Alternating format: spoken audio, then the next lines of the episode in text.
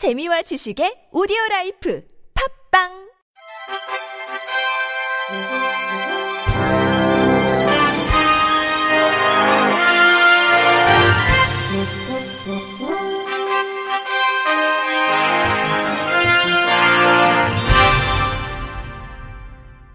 청취자 여러분 안녕하십니까? 12월 19일 화요일 KBS 뉴스입니다.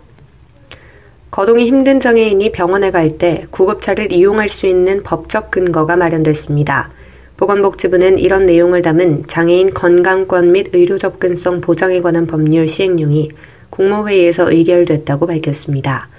그동안 거동이 불편한 장애인은 특별 교통수단, 이른바 장애인 콜택시를 주로 이용했는데 1, 2급 장애인 200명당 한 대를 운영한다는 법정 기준 때문에 장애인 콜택시가 부족하다는 지적이 있었고 침대에서 지내기만 해야 하는 와상 환자들은 장애인 콜택시조차 이용하기 힘들다는 문제도 꾸준히 제기되었습니다. 복지부는 이런 점을 감안해 특별 교통수단을 이용하기 힘든 장애인은 구급차를 이용할 수 있도록 법 규정을 새로 만들고 구급차를 이용할 때 비용도 지자체 차원에서 지원하도록 했습니다.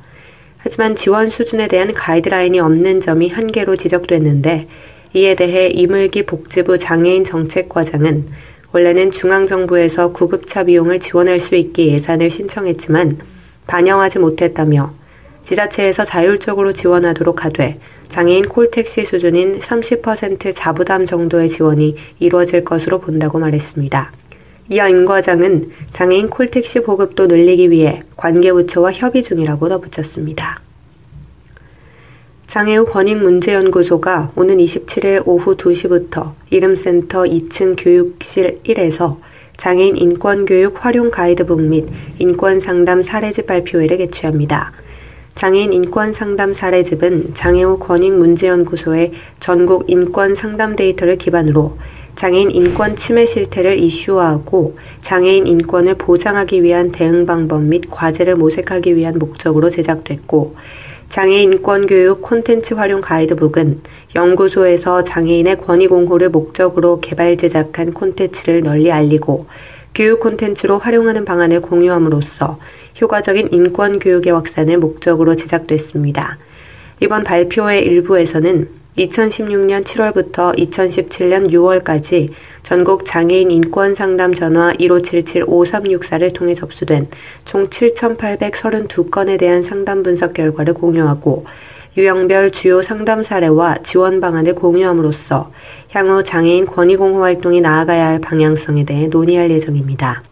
발표 순서는 첫 번째로 사례집 제작 취지 및 과정과 통계로 살펴보는 인권 상담 발표를 연구소 인권센터 조주희 팀장이 진행하고 장애인 인권 상담 사례집 발표는 상담 유형을 총 두 파트로 나누어 신체 자유의 권리, 재산권, 노동권은 경기 장애우 권익문제연구소 이건희 국장이 교육권, 접근권, 건강권, 기타는 연구소 인권센터 백지연 간사가 발표를 맡았습니다. 이어지는 2부 발표회에서는 장애인 인권교육 콘텐츠 활용 가이드북에 대한 소개와 인권교육 현장에서 교육 대상 및 주제에 맞게 적용 가능한 콘텐츠 활용 팁을 제시할 계획입니다. 2017 캔모어 세계 장애인 노르딕 스키 월드컵에서 신의현이 은메달 1개, 동메달 2개를 획득했습니다. 신의현은 캐나다 앨버타주 캔모어에서 열린 월드컵 대회 마지막 날 바이애슬론 남자 좌식 부문 12.5km에서 동메달을 추가했습니다. 그는 44분 39초 3을 기록해 42분 55초 2의 러시아 골루브코프 이반, 44분 30초 1의 미국 크노슨 다니엘에 이어 3위에 올랐습니다. 신의현은 바이애슬론 15km에서 동메달, 바이애슬론 7.5km에서 은메달을 획득한 데 이어 12.5km에서도 메달을 추가하며 평창 패럴림픽 전망을 밝혔습니다. 부산광역시는 시각장애인들을 위해 재해 유형별 시민 행동 요령을 점자로 제작해 배부한다고 밝혔습니다. 재해 유형별 시민 행동 요령에는 태풍, 호우, 지진, 폭염, 한파 등 일상생활에서 알아두어야 할 11가지 재해 유형별 대피 요령과 집 안팎에서의 행동 요령 등이 수록됩니다. 부산시는 행동요령 200부를 시범적으로 제작해 부산 점자도서관, 부산 시각장애인 연합회, 부산 맹학교에 우선 배부하고 이후 이를 확대할 계획입니다. 시 관계자는 앞으로 더 많은 재해 유형별 시민 행동요령 매뉴얼을 시각장애인이 활용할 수 있도록 지속해서 업데이트하고 보완해 나눠줄 계획이라고 말했습니다. 인천광역시는 다음 달 21일 인천형 탈시설 및 자립지원 사업기관 관 네트워크 구축과 상호소통 및 공감 형성을 위해 장애인 자립지원 소통공감 워크숍을 개최한다고 밝혔습니다.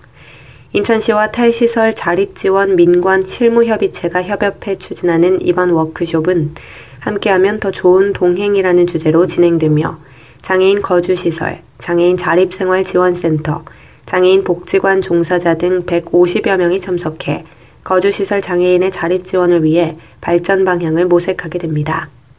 이날 워크숍은 인천시 장애인 자립기반 팀장의 2017 탈시설 자립지원 사업 보고를 시작으로 서울시 거주시설인 교남 소망의 집 황길자 통합지원센터장의 지역사회 기반의 삶의 공간 재편, 서울시 중증장애인 독립생활연대 윤두선 센터장의 탈시설 네트워크 협력 방안 발표를 통해 타 시도의 자립 지원 우수 사례를 공유하는 시간을 가집니다.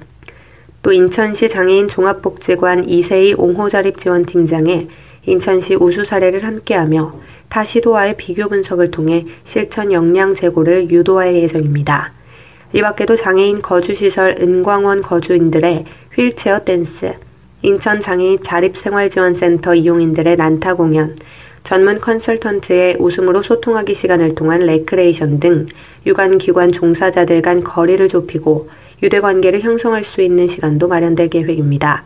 김태미 장애인 복지과장은 앞으로도 탈시설, 인권 강화 등을 지향하는 장애인 복지정책 기조에 맞춰서 지역사회 내 자립을 희망하는 시설 거주장애인의 자기결정권 및 지역사회 통합을 지원하기 위한 자립 기반 조성 마련을 위해 민과 관이 힘을 모아 최선을 다하겠다고 말했습니다. 한국시각장애인연합회 경기지부 파주시 지회장 선거를 한 달여 앞두고 현 지회장에 대한 도덕성과 자격론이 도마 위에 올라 화제입니다. 최근 현 지회장에 대한 부도덕성을 상위 기관인 경기지부에 상신하고 징계를 요청한 한시련 파주시 지회 회원들에 따르면 현 지회장인 54살 A씨는 지난해 2013년 파주시 장애인 생활 이동지원센터장을 지내다 2014년 1월 실시한 한시련 파주시 지회장 선거에 출마했습니다.